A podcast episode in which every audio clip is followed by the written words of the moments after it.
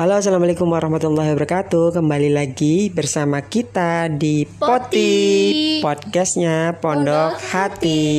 Happy weekend. Oke. Di rumah saja ya. Oke oke. Eh, nah saya mau cerita nih. Suatu hari nih eh, saya dapat email dari seorang teman di Milis gitu kan. Dalam email itu dia cerita tentang seorang wanita bernama Jane Dominic Bobby. Dia tuh seorang pemimpin redaksi majalah Ele. Tahu kan majalah Ele? Majalah yang inilah tentang inian sebuah majalah berbahasa Prancis dan ini sangat disukai sama para, wanita gitu ya. Nah ceritanya gini sih tentang Jane Dominic Bobby ini nih. Seru nggak? Ya coba dengerin aja ya. Nih pada tahun 1995 nih si Jane Dominic Bobby ini terkena stroke yang menyebabkan seluruh tubuhnya ini jadi lumpuh. Dia ini mengalami sebuah penyakit yang namanya lock-in syndrome, locked-in syndrome. gitu. Jadi sebuah kelumpuhan total yang menyebabkan penderitanya ini nggak bisa ngapa-ngapain gitu loh. Dia nggak bisa ngapa-ngapain, jalan nggak bisa, duduk nggak bisa, Makan dan ngomong Nah, nggak se- bisa. agak susah. Ya nggak bisa lah. Beruntung tapi dia masih bisa berpikir jernih gitu. Walaupun nggak bisa ngapa-ngapain dan nggak bisa bergerak, nggak bisa berkata juga tadi bener nggak bisa ngapa-ngapain lah gitu. Satu-satunya otot yang masih di, bisa diperintah itu cuma apa coba? Cuma kelopak mata kirinya aja. Kelopak mata kiri yang lainnya semuanya udah mati rasa gitu. Hanya satu kelopak mata kiri otot yang bisa berfungsi dengan baik. Syarafnya ya. Ya hebat kan. Nah dengan cara itu eh, si Jane Dominic Bobby ini berkomunikasi dengan para perawat, dokter, keluarga dan teman-temannya.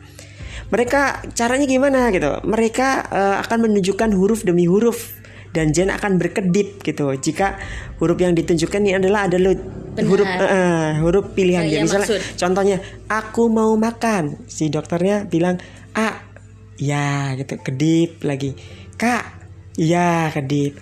U kedip wah luar biasa sekali kan gitu. Jadi emang komunikasinya sangat lambat dan ya gimana lagi hanya itu sih satu-satunya cara.